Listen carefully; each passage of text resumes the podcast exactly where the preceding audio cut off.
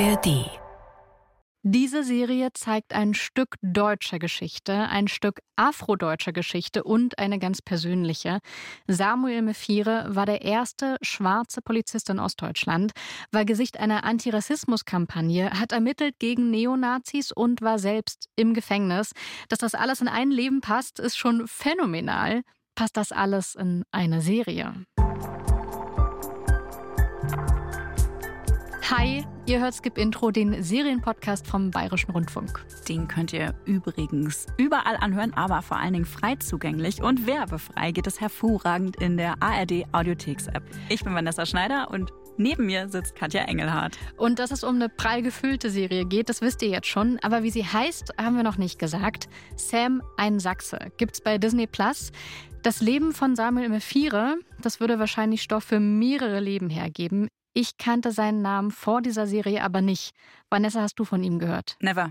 Nicht ein einziges Mal. Dabei war das ja in den 90er Jahren, in denen er quasi bekannt geworden ist. Aber da war ich noch viel zu klein, um irgendwas davon mitzubekommen. Auch. Und als ich dann den Serienpitch zu Sam, ein Sachse gehört habe zum ersten Mal vor ein paar Jahren, als Disney die ganzen lokalen Produktionen, die sie in Europa so vorhatten, vorgestellt haben, da war ich sofort total gehypt, weil ich genau das, was die Serie damals angekündigt hat, mir ja eigentlich von Serien wünsche, dass ich was Neues erfahre über die Welt, in der ich lebe.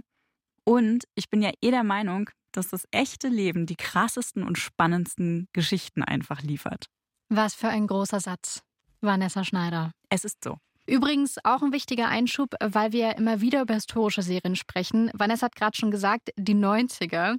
Wir befinden uns hier immer noch in der recht jungen Vergangenheit. Samuel Meffire lebt auch noch, also so arg lang ist das ja alles gar nicht her. Der ist Jahrgang 1970, also wirklich eigentlich, ne? Gerade mal so etwas um die 50. Was auch den Hintergrund, finde ich, noch spannender macht, dass der noch so nah dran ist an uns eigentlich und der Welt unserer Gegenwart. Vanessa hat mit dem Schauspieler und Produzenten der Serie Tyron Ricketts gesprochen und mit den beiden Serienregisseurinnen Soleen Yusef und Sarah Blaszkiewicz. Bevor wir tiefer einsteigen, stellt Vanessa euch die Serie vor. Er läuft und läuft, auf dem Fußballplatz Richtung Tor, weg vor den Nazischlägern, die ihn nicht in ihrer Mannschaft sehen wollen, und dem Krankenwagen hinterher, in dem seine hochschwangere Freundin zur Entbindung gefahren wird. Samuel Meffire, genannt Sam, läuft schnell. Schneller, als die DDR-Volkspolizei erlaubt. Das ist Ihre Bestzeit auf 100 Metern. 10,93. Nicht schlecht. Schon mal drüber nachgedacht, bei uns anzufangen? Bei wem? Volkspolizeibereitschaft. Über Kopf, körperlich topfit. Wir brauchen solche Männer wie Sie. Ich werde Fußballer. Ich will später mal in die Oberliga. Kurz bevor die Mauer fällt, geht der Sohn eines Kameruners und einer Deutschen tatsächlich zur Polizei. Wenig später ist sein Gesicht aus einer Antirassismuskampagne deutschlandweit bekannt. Sam sitzt in Talkshows neben dem sächsischen Innenminister Heinz Eggert, darf in der sächsischen Soko Rechtsextremismus ermitteln und landet dann doch als Schwerverbrecher für viele Jahre im Knast. So unglaublich es scheint. Die Serie Sam, ein Sachse basiert lose auf der Geschichte eines realen Antihelden. Die Serienschöpfer Tyron Ricketts, Chris Silber und Jörg Winger dramatisieren Mephires Lebensweg und setzen ihn bewusst in den gesellschaftlichen Kontext der 1990er Jahre. Einerseits geprägt von rassistischer Gewalt, andererseits durch eine aufblühende schwarze Community. So nimmt Sam in der Serie als Polizist Nazis in Hoyerswerda hoch und begegnet der afrodeutschen Dichterin und Vordenkerin Mai Ayim. Bei einem Treffen diskutiert Ayim ihre Thesen zu Selbstermächtigung, Akzeptanz und Sichtbarkeit und nutzt dabei aktuelle rassismuskritische Begriffe wie Mikroaggression und Safe Space. Es wird deutlich, dass es in Sam nicht nur um die Vergangenheit geht. Afrodeutsche? Ich fühle mich überhaupt nicht deutsch. Tut mir leid. Afrikanisch bin ich ja auch nicht. Mein Vater kommt aus Kuba. Meine Mutter kommt auch aus Kuba. Echt? Ja. Ich sehe mich so eher als Mischling. Mischling? Das klingt ja eher wie ein Hund. Ich verstehe dich total, aber genau deshalb ist es ja so wichtig, dass wir eine Selbstbezeichnung finden. Und wegkommen von dem, wie uns andere nennen. Ich meine, Mischling sagt man wirklich zu Hunden. Und farbig, die Weißen sind ja jetzt auch nicht farblos. Nee, klar. Wir können hier nur was verändern, wenn wir ein Teil von diesem Land sind. Deshalb Afrodeutsch. Sam, ein Sachse, zeigt Ostdeutschland aus der Sicht eines Ostdeutschen, der seine Heimat liebt, aber von ihr nicht geliebt wird. Sams Wut ist nachvollziehbar, die daraus folgenden Gewaltausbrüche schmerzhaft und abstoßend. Hauptdarsteller Malik Bauer werden viele sichtbare Emotionen abverlangt. Die Kamera fängt in Nahaufnahmen jede Regung auf Bauers Gesicht ein. Mühelos wechselt seine Mimik zwischen Verletzlichkeit, Trotz, Enttäuschung und blindem Hass.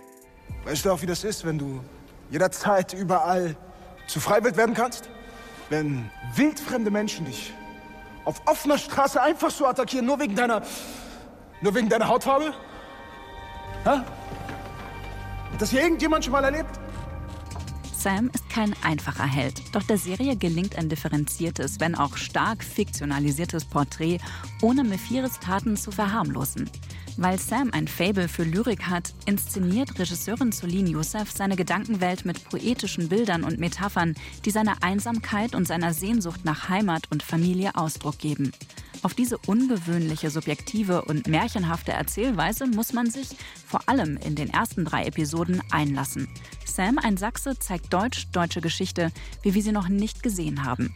Nur schade, dass das bei einem internationalen Streamingdienst passiert und nicht im deutschen Fernsehen, wo ostdeutsche Perspektiven ohnehin oft zu kurz kommen. Ich habe alle 7 Folgen gesehen. Du, Katja, hast nach unseren Skip-Intro-Regeln 2 Folgen sehen dürfen. Was denkst du? Ich habe noch nicht den Eindruck, dass ich die Serie wirklich kenne und wirklich weiß, wo es lang geht nach 2 Folgen. Das kann auch daran liegen, ich habe ja vorhin ein bisschen was zur Serie gelesen, dass ich natürlich auch weiß, dass es noch viele andere Jahrzehnte geben wird, die erzählt werden. Könnten. Und davon habe ich jetzt so einen kleinen Ausschnitt gesehen. Aber ich habe sie gern gesehen. Würdest du weitergucken? Ja, es liegt aber vor allem an Malik Bauer, den Hauptdarsteller, den du gerade schon erwähnt hast, weil ich den richtig, richtig gut fand. Absolute Entdeckung. Wir gehen, glaube ich, am besten direkt rein in so einen Serien-Deep-Talk, weil dieses Kaleidoskop an Emotionen, die er da rüberbringen kann, Malik Bauer, und davon gibt es wirklich viele. Dieses Kaleidoskop fand ich sehr spannend. Also wir sehen viel Wut, wir sehen Angst, wir sehen aber auch so Liebe und Sanftheit. In den ersten 2 Folgen wird er Vater. Und das macht er so gut. Also ich nehme ihm diese Zärtlichkeit. Liebe, Zärtlichkeit, ja. So eine Wärme im Gesicht. Ich nehme ihm das total ab, dass gerade etwas Wichtiges passiert und dass er neben all den Kämpfen, die er kämpft, so ganz viel Wärme für dieses kleine Lebewesen spürt. Ja, und auch für seine Umwelt und für das Land, was irgendwie sehr abstrakt ist für uns so. Aber er hat eine große Liebe für den Ort, wo er herkommt. Ja, und viel Energie auch. Also er ist jemand, der offenbar bereit ist, ganz viel Kraft und Energie in das zu stecken, was er wichtig findet. Ja, an was er glaubt, genau. Und diese emotionalen Szenen, die werden immer wieder unterstützt. Einmal natürlich so klassisch Kameraführung. Wir sind ganz nah an ihm dran oder sehen verschiedene Szenen so aus seiner Perspektive ganz direkt. Und manchmal wird das auch deutlicher. Ich glaube, das hast du auch gerade mit dieser poetischen Sprache gemeint. Wir sehen in einer Szene zum Beispiel alles so in Rot getaucht, als ob da so eine Nebelmaschine angeschmissen worden wäre, aber mit rotem Nebel. Und diese Szene, in der das eingesetzt wird, die ist auch wirklich tumultig. In der Szene reisen DDR-Bürger und Bürgerinnen zum ersten Mal so völlig ohne Erlaubnis einfach so aus. Die passieren einfach die Grenzübergänge. Diese Grenzübergänge soll er, Samuel Meffire, ja eigentlich schützen als Polizist in der DDR. Und unter denen, die gehen, ist dann auch noch ein ehemaliger Kollege. Und in diesem ganzen Wirrwarr sieht er dann auch noch, wie die Mutter seines Kindes einen anderen Mann küsst. Also offensichtlich einen neuen Partner gefunden hat. Und das ist schon ordentlich viel. Und wenn ich das schon sage, total überfordernd. Ja. Und dann noch dieses Rot. Alarmstufe Rot, wollte ich gerade sagen. Stimmt. Ne? Voll. Und dann kommen noch die Nazis, die ihm drohen als Polizisten. Und er hat Angst, oh mein Gott, die könnten entdecken, dass ich schwarz bin unter meinem Helm. Und das ist mir auch sofort aufgefallen. Das sind diese visuellen Metaphern, von denen ich vorhin gesprochen habe, die uns irgendwie so in dieses Innenleben von Sam reinversetzen sollen. Die sind extrem auffällig gestaltet. Ich finde auch, nah am Rande zum Kitsch, also so wirklich drüber. Da versinkt er zum Beispiel in der ersten Folge im Wasser. Also er droht irgendwie zu ertrinken oder unterzugehen. Oder er sitzt in einer anderen Folge mit Leuten am Abendessentisch und fühlt sich auf einmal sehr allein und einsam und ist auf einmal die letzte Person, die einzige Person, die an diesem Tisch sitzt und der ganze Raum wird dunkel. Und die Regisseurin Soleen Yusef, die hat mir auch erklärt, warum sie diese Szenen so gelöst hat. Es gab so Wendepunkte innerhalb seiner innersten Reise, wo wir uns trauen wollten, sie hervorzuheben und zu übersetzen in sowas ganz Persönliches, emotional, vielleicht auch überhöht gefühlt ist, ne?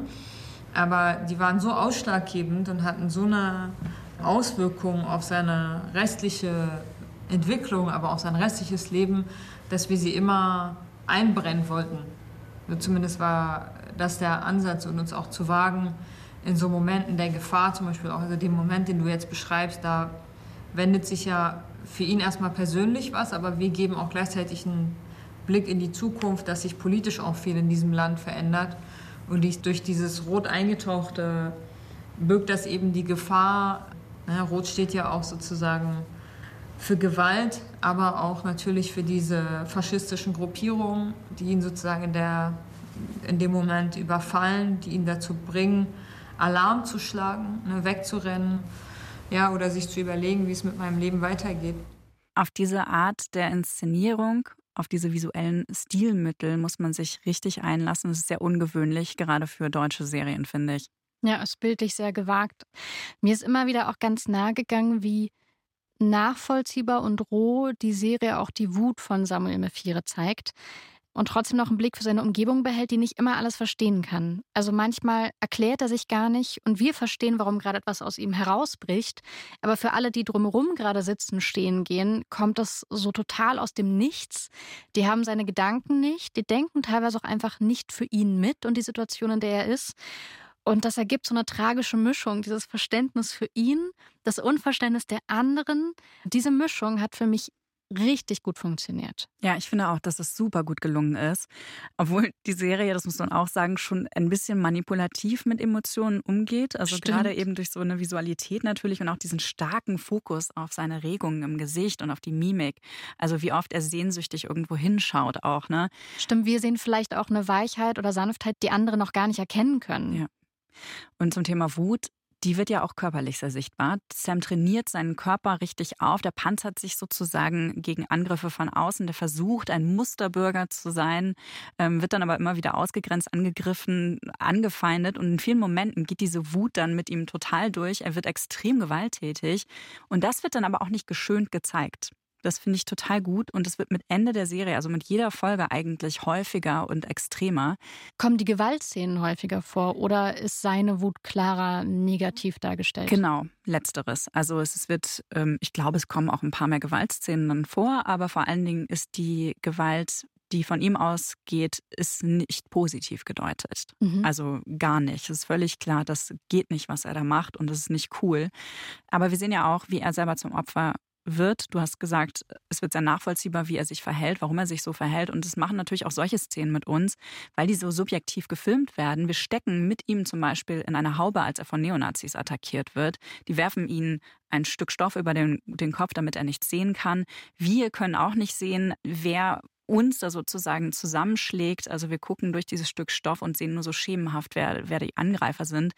Das tat mir beim Zugucken körperlich weh, das so mitzuerleben. Es gibt aber andererseits auch sehr viele Action-Szenen, die sind einfach nur rasant, die sind unterhaltsam, die machen dann auch Spaß. Die beiden Regisseurinnen, die versuchen schon da irgendwie eine Balance herzustellen und die Gewalt aber gleichzeitig nicht zu überhöhen. In den ersten beiden Folgen lebte Samuel Meffire ja noch in der DDR. Ich habe vorhin schon gesagt, Ende Folge 2 erahnen wir, die Mauer wird jetzt bald fallen. Das ist ja eigentlich schon sehr viel, auf jeden Fall Historie für 2 Folgen, was da so abgefrühstückt wird. Und danach passiert ja auch noch sehr viel. Wie gut passt denn dann so ein ganzes Leben in eine Serie? Vor allem, wenn ich mir vorstelle, dass immer noch so historischer Kontext mitgeliefert werden soll.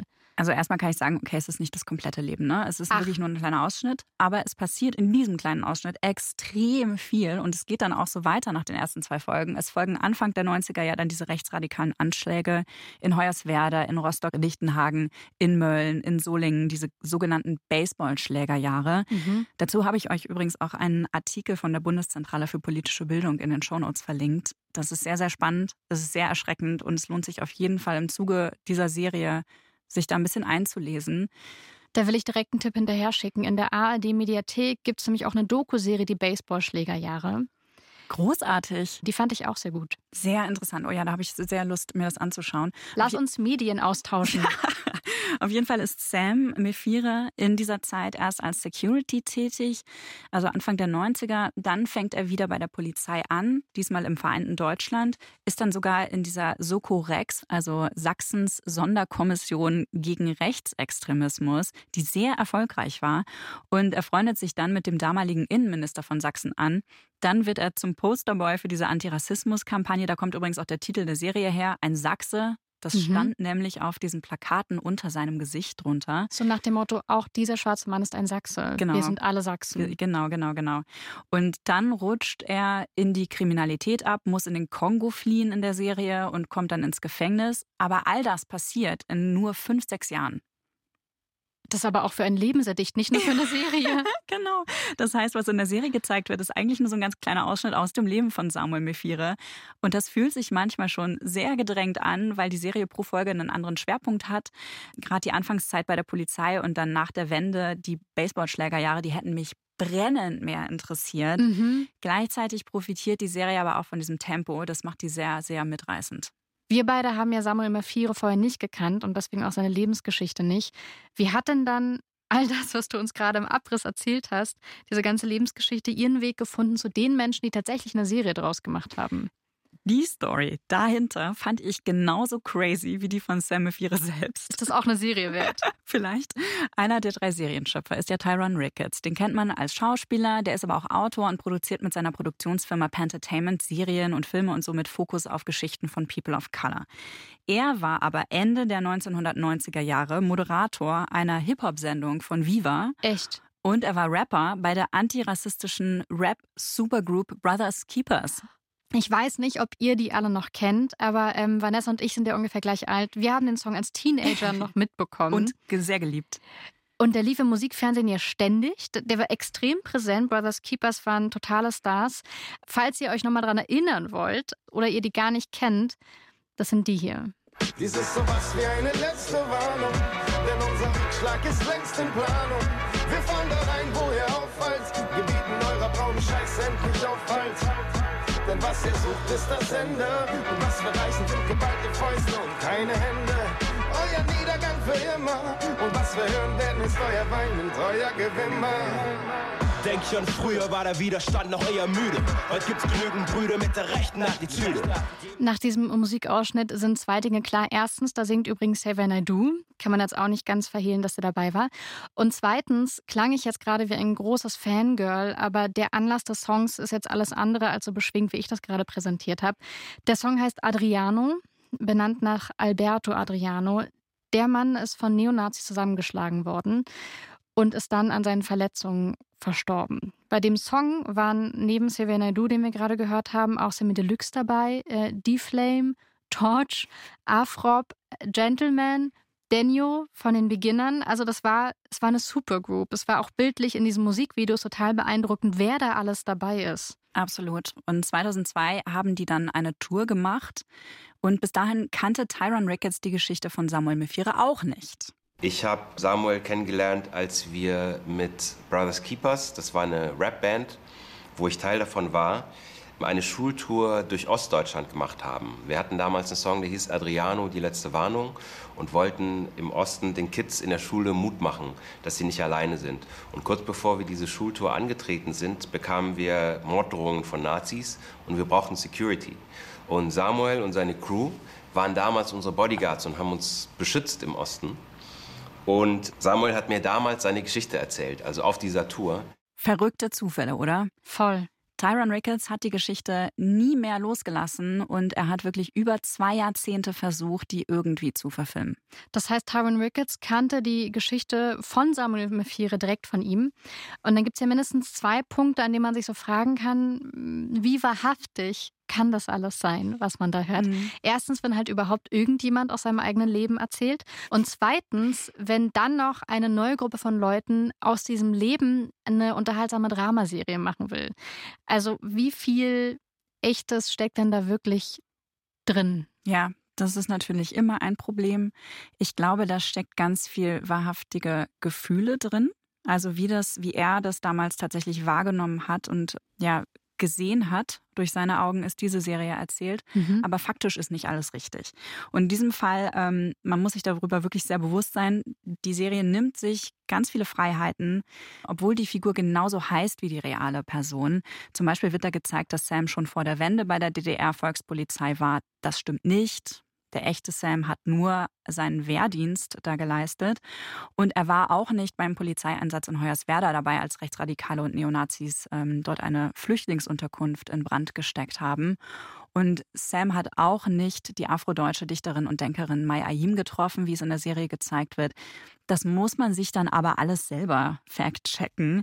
Also Sam in der Serie ist weniger die historische Person als eine Figur, anhand derer eben auch die afrodeutsche Geschichte erzählt werden kann, anhand derer Diskurse um Rassismus und Selbstermächtigung und das Leben als nicht weißer Mensch in einem rassistischen Umfeld auch miterzählt werden, was ja leider heute auch immer noch sehr aktuell ist. Dass all das hinzugedichtet worden ist, hat ja aber schon so ein aufklärerisches Element, oder? Ja, total. Das verdichtet natürlich seine Geschichte und gibt der noch mehr Bedeutung. Und für mich hat es eben auf jeden Fall so was Aufklärendes. Ich finde auch, dass das wirklich gut umgesetzt wurde. Also gerade so Sachen wie, warum sagen wir Afrodeutsch? Warum sagen wir schwarz und nicht farbig?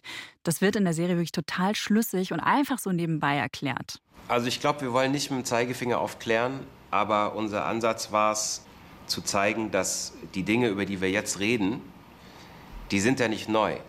Also wir hatten vielleicht vor 30 Jahren nicht die Terminologien dafür. Es gab keine Worte wie Mikroaggressionen oder vielleicht auch das Wort Safe Space war nicht so geläufig wie heute. Aber es gab ja trotzdem diese Ereignisse. Und nur weil es nicht auf der Agenda der Mehrheitsgesellschaft war, heißt es nicht, dass es nicht auch stattgefunden hat. Und wir versuchen eben, die Serie auch als Vehikel zu nehmen. Zum einen natürlich, um zu unterhalten, zum anderen aber auch durch die Perspektive eines schwarzen Mannes zu zeigen, wie eine deutsch-deutsche Realität auch aussehen kann. Und wenn dann auch noch ein aufklärerischer Effekt dabei ist zu der Unterhaltung, dann freue ich mich natürlich. Er sagt auch gerade deutsch-deutsche Realität. Zu Samuel Meffires Leben gehört ja auch, dass er in der DDR aufgewachsen ist.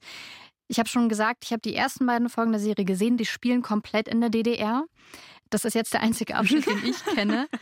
Und da fallen aber so wichtige Begriffe und es werden so interessante Dinge gezeigt, die ganz oft, glaube ich, nicht so richtig klar sind. Wir sehen zum Beispiel ein Treffen von DDR-kritischen Bürgern und Bürgerinnen in einer Kirche. Und die wollen aber nur, weil sie kritisch sind, jetzt nicht alle die DDR abschaffen, sondern die plädieren teilweise dafür, dass doch die DDR reformiert werden sollte. Das heißt, die wollten gar nicht alle den großen Umsturz. In dieser Gruppe bewegt Sam sich ja auch. Und dann finde ich auch total gut, es wurde ja in der DDR ein Mythos aufgebaut, dass die DDR antifaschistisch sei. Das gehört zum Gründungsmythos der DDR, gerade in Abgrenzung zu Westdeutschland. Und da zeigt die Serie ja auch sehr klar, das stimmt nicht. Es ist jetzt nicht so, als hätte es keinen Rassismus gegeben in der DDR. Ja, den durfte es nur einfach nicht geben. Das entsprach aber natürlich nicht der Realität. Und das wird echt mega eindrücklich gezeigt in der Serie, finde ich. In den ersten beiden Folgen allein, da gibt es Szenen, in denen Sam zum Amt will, weil er hat ja gerade einen Sohn gekriegt und er will eben diese Geburtsurkunde noch beglaubigen lassen. Und dann will er mit dem Bus fahren, der fährt einfach vor ihm weg, knallhart, macht die Tür zu, ist weg. Die Frau am Amt lehnt ihn ab und dann ändert sich all das, all diese Erfahrungen, diese banalen, als er dann plötzlich eine Uniform anhat als Polizist. Auf einmal sind alle Leute komischerweise nett zu ihm und sehr zuvorkommend und so weiter. Und wenn ich das so erzähle, klingt das so platt, aber das ist sehr wirkungsvoll. Total, weil das ja auch alles so stumm abläuft und irgendwie beide Seiten haben verstanden. Der Busfahrer hat eine klare Message gesendet. Samuel versteht die leider auch und das passiert überall, dass die Fronten so klar sind und sich mit dieser Symbolik der Uniform aber auf einmal auch alles verändert, weil es ja wahrscheinlich auch um Hierarchien geht. Ja, nur. Auch das ist natürlich ein großer Teil von solchen Machtgefällen. Ich muss aber auch sagen, nach diesen ersten beiden Folgen, die ja komplett in der DDR spielen, habe ich jetzt noch nicht das Gefühl zu wissen, was das eigentlich für eine Serie ist. Außer natürlich eine, die sich sehr stark mit Samuel Meffires Perspektive beschäftigt und dafür auch sensibilisiert. Aber was dann noch kommen könnte, ich wäre jetzt auch gar nicht so sicher, ist das eine Dramaserie, ist das eine Unterhaltungsserie, die könnte noch überall hingehen. Ja, absolut. Ist das Action? Ist das so eine klassische Mann-im-Loch-Geschichte, wo sich jemand irgendwie in so eine dumme Situation manövriert und dann da rauskämpfen muss? Ja. Ist es ein Sozialdrama? Das ist in den ersten beiden Folgen wirklich nicht klar, weil da auch der Ton ständig sich verändert. Und auch die dritte Folge ist dann wieder anders.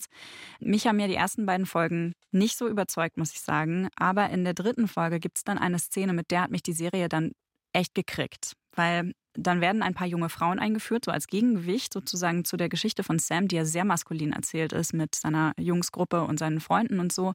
Diese Frauen sind antifaschistisch aktiv. 2 davon sind auch afrodeutsch. Das heißt, wir sehen auch nochmal eine weibliche Sicht auf die afrodeutsche Perspektive sozusagen oder das Leben als Frau. Und die wiederum bringen Sam in Kontakt mit ihrer Community. Sam geht dann eben auch zu so einem Treffen von der fiktiven AG Farbe. Das ist ein Treffen für die schwarze Community. Und die Bilder von diesem Treffen, die haben mich so berührt. Also das sind Szenen, die eine ganz, ganz besondere und ganz emotionale Stimmung haben. Also das genaue Gegenteil von dieser Kirchenszene, von der du vorhin gesprochen hast. Mhm. Ich hatte wirklich das Gefühl, da ein echtes, reales Familientreffen zu sehen, wo sich alle ohne Worte verstehen können. Und ich habe Tyron Ricketts gefragt, wie sich das am Set angefühlt hat. Also der AG Farbe-Tag war, glaube ich, tatsächlich mein Lieblingsdrehtag und auch der von sehr vielen Leuten am Set. Also Soleen Yusef hat das großartig gemeistert an dem Tag. Es war für alle, also für den großartigen Malik Bauer, aber auch für alle Komparsen, die da waren, für alle anderen Schauspieler. Also Joy war ja da, Larry, Ivy, Paula, eigentlich alle. Ich sitze sogar irgendwo hinten im Publikum versteckt mit drin, obwohl ich eigentlich nicht mit drin sein durfte. Das war tatsächlich auch vom Gefühl so, wie sie es empfunden haben. Das hat sich auch am Dreh wie ein Familientreffen angefühlt.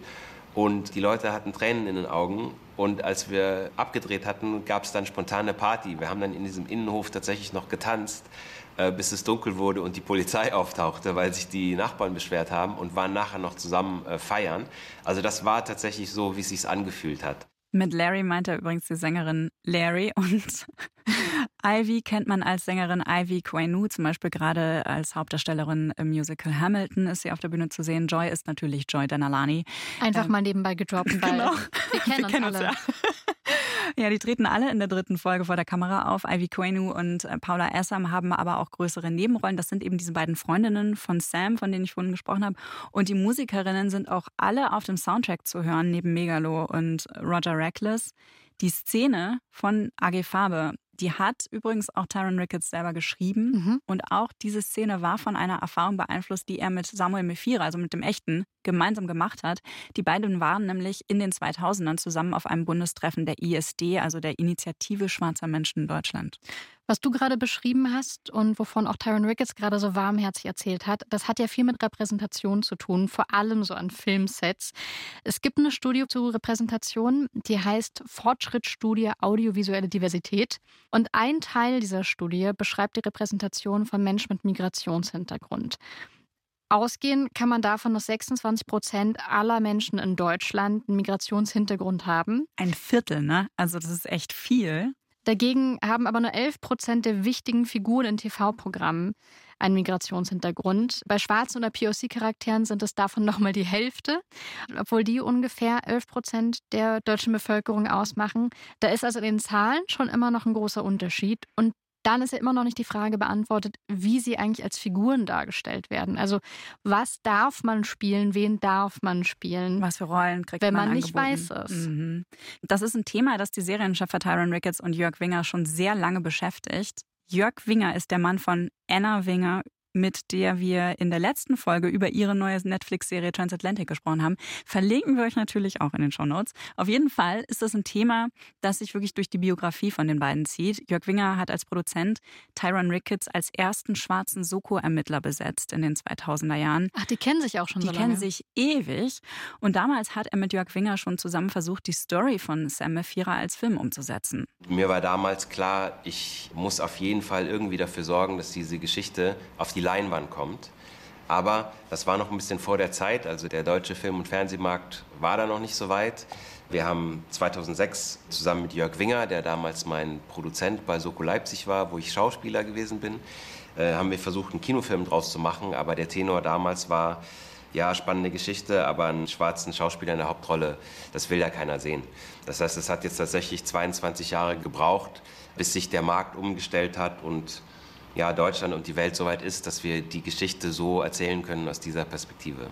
Und das mit der Perspektive ist sehr wichtig, denn bis zu dieser Serie gab es genau eine andere Serie aus der Sicht eines afrodeutschen Mannes, nämlich All You Need von der ARD, ist eine Dramedy über einen schwulen schwarzen Endzwanziger und seine ganzen Beziehungsprobleme. Zu der wir übrigens auch mal eine Skip-Intro-Folge aufgenommen haben, die wir euch natürlich auch in den Shownotes verlinken. Wie alles. In den meisten Serien kommen Menschen mit einer Migrationsgeschichte ja nicht in Hauptrollen vor, wie du auch gerade schon sehr deutlich vorgetragen hast. Viel zu häufig sind das Klischee-Rollen und das ist auch was ich so toll an Sam, ein Sachse finde, weil die Rollen von diesen vielen POC und schwarzen Figuren, die sind alle unterschiedlich. Es gibt eine Künstlerin, es gibt einen Polizisten, es gibt einen Gangster, es gibt eine Anwältin, es gibt Security-Leute. Also es gibt Menschen, die eingewandert sind, es gibt Leute, die in Deutschland geboren sind. Und dann treffen wir auch noch die Familie von Sam in Afrika. So vielfältig und divers wurden die Lebensrealitäten von schwarzen Menschen, glaube ich, noch nie in einer einzelnen deutschen Produktion gezeigt. Diversität vor der Kamera sieht ja auch manchmal aber ganz gut aus, wenn es um die Vermarktung von so einer Serie geht. Gerade wenn die international funktionieren soll, wie bei einem Streamingdienst wie bei Disney+. Die Streamingdienste legen deswegen ja auch sehr viel Wert darauf, dass möglichst unterschiedliche Menschen zu sehen sind. Ganz oft ja auch schon bei Teaserbildern oder Werbung natürlich zu Serien. Aber wenn vor den Kulissen alles super aussieht, heißt das natürlich nicht, dass hinter den Kulissen auch alles super ist. Das ist im Journalismus ganz oft auch nicht anders. Und ich weiß, dass Tyron Ricketts und auch die UFA, über die wurde die Serie produziert, dass die viele Maßnahmen unterstützen, damit neue Talente ausgebildet werden und damit auch neue Menschen in die Branche geholt werden, die bisher nicht so repräsentiert sind, wenn es so um Herkunft geht, um Geschlecht, überhaupt die Ausbildung, die man ja auch braucht, die auch ganz oft teuer ist oder zumindest so eine Durststrecke beinhaltet, bei der man sich irgendwie über Wasser halten können muss finanziell. Weißt du, wie das bei Sam war?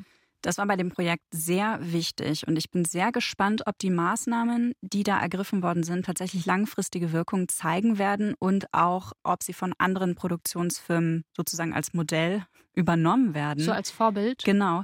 Einerseits wurden bei der Besetzung und Crew natürlich ganz viel darauf geachtet, dass es das vielfältig ist. Zum Beispiel waren Ost- und Afrodeutsche Autoren und Autorinnen mit im Writers Room dabei und dann gab es ein von Disney finanziertes Mentoring-Programm. Dass also Leute mit anderen Menschen, die schon mehr Erfahrung sammeln konnten in der Vergangenheit, mitlaufen können, damit die Neulinge in Anführungszeichen eben im nächsten Schritt auch größere Positionen bekleiden können. Und so gesehen, glaube ich, ist uns da echt ein Leuchtturmprojekt gelungen, wie Film- und Fernsehproduktion in Deutschland auch in der Zukunft für andere marginalisierte Gruppen laufen kann. Das heißt, es gab eine schon in der Branche etablierte Lead-Regisseurin zum Beispiel, das war Soleen Yusef. Und dann eben eine relative Newcomerin, die so Erfahrung am Set einer so großen internationalen Produktion sammeln konnte. Das war Sarah Blaszkiewicz, eine afrodeutsche Regisseurin mit ostdeutschen Wurzeln, was natürlich alles super war für die Serie. Bei der eigenen Lebenserfahrung, die persönlich wird, ist es ja auch immer so, du willst dich dem nicht immer stellen. Also es ist auch geht ganz schön tief und das hat mir aber, also mir war das aber wichtig, an der Stelle da nochmal reinzugehen, weil mein Vater ja letztendlich der Sohn eines afrikanischen Studenten ist und da einfach wirklich mal reinzugehen und die Chance zu haben, aber mit einer anderen Geschichte auch Dinge aufzuarbeiten oder zu besprechen und sich auszutauschen. Und da kam mir natürlich zugute, sage ich mal, dass ich, aber ich hätte die Fragen sonst nie so formuliert, wie ich sie vielleicht für die Serie dann formuliert habe, aber in der Familie meine Großeltern zu haben, die den sächsischen Innenminister von damals persönlich kennen, die Samuel Meffire natürlich die Kampagne, diese wichtige, natürlich ganz live miterlebt haben, weil die so alt waren wie wir jetzt. Und dann nochmal so die Eindrücke zusammen, die habe ich eher so alle gesammelt und habe beobachtet und liebe dann aber den fiktiven Raum zu sagen, und jetzt kommen aber zum Beispiel Jörg Winger und Soleen Yusef, die das trotzdem dieselbe Geschichte bearbeiten. Sarah Blaszkiewicz hat vorher zum Beispiel den Indie-Film Ivy wie Ivy gemacht und auch bei der Serie Druck hat sie Regie geführt. Und ja, wer weiß, was jetzt als nächstes kommt. Vielleicht macht sie als nächstes als Regisseurin ein großes Streaming-Projekt oder so. Du hast alle Folgen von Sam, ein Sachse gesehen. Wir haben jetzt viel davon erfahren, wie es hinter den Kulissen abgelaufen ist, viel auch von Repräsentation und deutsch-historischem Abschnitt. Was ist jetzt dein Fazit? Also ich hatte nach der Serie wirklich ein gemischtes Gefühl. Es ist eine super starke Story. Der Hauptdarsteller ist so toll. Die Ausstattung ist genial, der Look ist super schön, also das stimmt alles. Aber es ist schon wirklich sehr überzeichnet. Und gerade dramaturgisch fand ich die ersten beiden Folgen, wie ich vorhin schon mal erwähnt habe, nicht so überzeugend. Aber weil die Story und auch der Hauptdarsteller so toll sind, würde ich die Serie trotzdem empfehlen anzugucken. Allein um mehr über die afrodeutsche und ostdeutsche Geschichte zu erfahren. Weil ich habe da viel draus mitgenommen. Und ich habe mir die Doku zu Samuel Meffire, die Disney auch produziert hat, angeguckt. Also die ist quasi so als Extra zur Serie mit erschienen. Im Package zusammen ergibt das sehr viel Sinn. Und ich finde das auch sehr gut zusammen, weil die Serie einfach eine Hollywood-Variante vom echten Leben erzählt. Die Höhen sind ein bisschen höher, die Tiefen sind nicht ganz so tief. Es ist mehr Action da, mehr Liebe, mehr Drama. Wenn man sich Zeitungsartikel aus der Zeit durchliest, und ich habe das mal recherchiert, dann bekommt man ein ganz anderes Bild von der Zeit. Es ist total geprägt von Vorurteilen, von rassistischen Ressentiments, von der damaligen Zeit. Es ist echt tragisch und es ist schön, einfach jetzt diesen anderen, diesen subjektiven Blick darauf zu sehen, durch die Augen von Sam zu blicken. Und Samuel Meffire, der spricht ja auch ganz viel über sein Leben, also öffentlich in Fernsehen und Radio und so weiter. Der hat jetzt auch eine Autobiografie selber geschrieben über sein Leben, was er damals getan hat, was er erlebt hat und so. Das ist ein super reflektierter, sehr intelligenter Erzähler. Und der geht mit seiner eigenen Geschichte und auch seinem jüngeren Selbst sehr kritisch um. Und genau diese Sicht, die bildet die Serie ja auch ab. Aber es ist ein sehr empathischer Rückblick auf dieses Leben. Anders als die Zeitungsartikel, die sehr hart sind. Das ist nicht unbedingt das Bild, ja, was die Öffentlichkeit und die Medien damals hatten. Vielleicht schaue ich mir auch erst die Doku an. Dann bin ich abgesichert, dann weiß ich, was da passiert. Und kann dann vielleicht auch im Gegensatz dazu die dramatischen Szenen und auch die theatralischen Szenen vielleicht sogar noch ein bisschen mehr genießen von der Serie. Ja, ist eine gute Idee, würde ich sagen. Und jetzt hast du noch einen Watch-Tipp offen. Ja, der ist eigentlich sehr Mainstream. Vielleicht freut ihr euch trotzdem drüber. Glaubst du? Ich glaube schon. Okay. Dear White People. Der ist nicht Mainstream. Nicht? Okay. Na gut, ist eine Netflix-Serie. Deswegen denke ich automatisch, die kennen ja alle schon. Die fühlt sich jetzt für mich schon sehr alt an. So alt ist die aber eigentlich gar nicht. Auf jeden Fall noch aus der Zeit, wo ich eigentlich jede neue Serie bei Netflix geschaut habe, weil es sich immer gelohnt hat. Ja, das war eine Kritik an der Stelle. Und ich musste an Dear White People denken, als du vorhin gesagt hast, dass in Sam, ein Sachse so viele moderne Begriffe, zeitgemäße Begriffe verwendet werden, aber schon in der Vergangenheit und die irgendwie locker erklärt werden, dass irgendwie klar ist, dass jetzt kein Essay. Und das passiert bei Dear White People auch. Das ist eine Dramedy. Die ganze Handlung spielt auf einer Uni, so einer Ivy League Uni. Das heißt, es ist eine sehr elitäre Angelegenheit. Die allermeisten Studentinnen sind weiß. Und viel weniger sind schwarz oder People of Color. Und wir begleiten so eine kleine Clique von vor allem schwarzen Studentinnen, die sich ineinander verlieben, die Stress miteinander haben, die vor allem aber aus jeweils ganz verschiedenen Hintergründen kommen. Irgendwie dann doch wie in der klassischen Dramaserie dann sehr viele Konflikte austragen. When you ask someone who looks ethnically different, what are you? The answer is usually a person about to slap the shit out of you. We need to come together at times like this. When are you gonna wake up to your white privilege, man? I'm black. Sorry, brother. Thanks for calling. Pro Folge ist der Fokus auf einer anderen Figur und die gehen eben mit vielen Dingen ganz verschieden um und die zeigen, es gibt nicht eine Herangehensweise politisch an irgendwas. Es geht um soziale Ungerechtigkeiten, um finanzielle Unterschiede gerade. Manche sind sehr reich, manche müssen sich durchschlagen mit Studentenjobs und haben auch deswegen eine ganz andere Ansicht. Es geht darum, wie man mit Aktivismus umgeht, was Aktivismus überhaupt ist, wie weit der gehen darf. Und auch so Sachen wie: Was sind eigentlich Mikroaggressionen? Wie spürt man die? Wie kann man selber darauf achten, dass man nicht Leute verletzt mit seinem Verhalten und dem, was man sagt? Auch so eine Szene, die mir für immer im Kopf bleiben wird, ist, wie so ein weißer Student halt Rap-Songs mit rappt und dann das N-Wort laut mitgrölt. Und wie sich dann so eine richtige, wirklich auch sehr differenzierte Diskussion daraus entwickelt. Also das macht die Serie wirklich total toll. Ich mochte aber auch, dass es so eine sehr warme Serie ist. Geht natürlich um Respekt und zwischenmenschliche Liebe. Das fand ich immer sehr schön. Ich habe noch mal ganz kurz reingeschaut in die Serie. Der Anfang der Serie ist auf jeden Fall gut gealtert. Erstaunlich gut. Ich habe aber nur die ersten beiden Staffeln gesehen und ich glaube vor 2 Jahren, ja genau 2021, kam dann die 4. Staffel raus. Für die könnte ich meine Hand nicht mehr ins Feuer legen.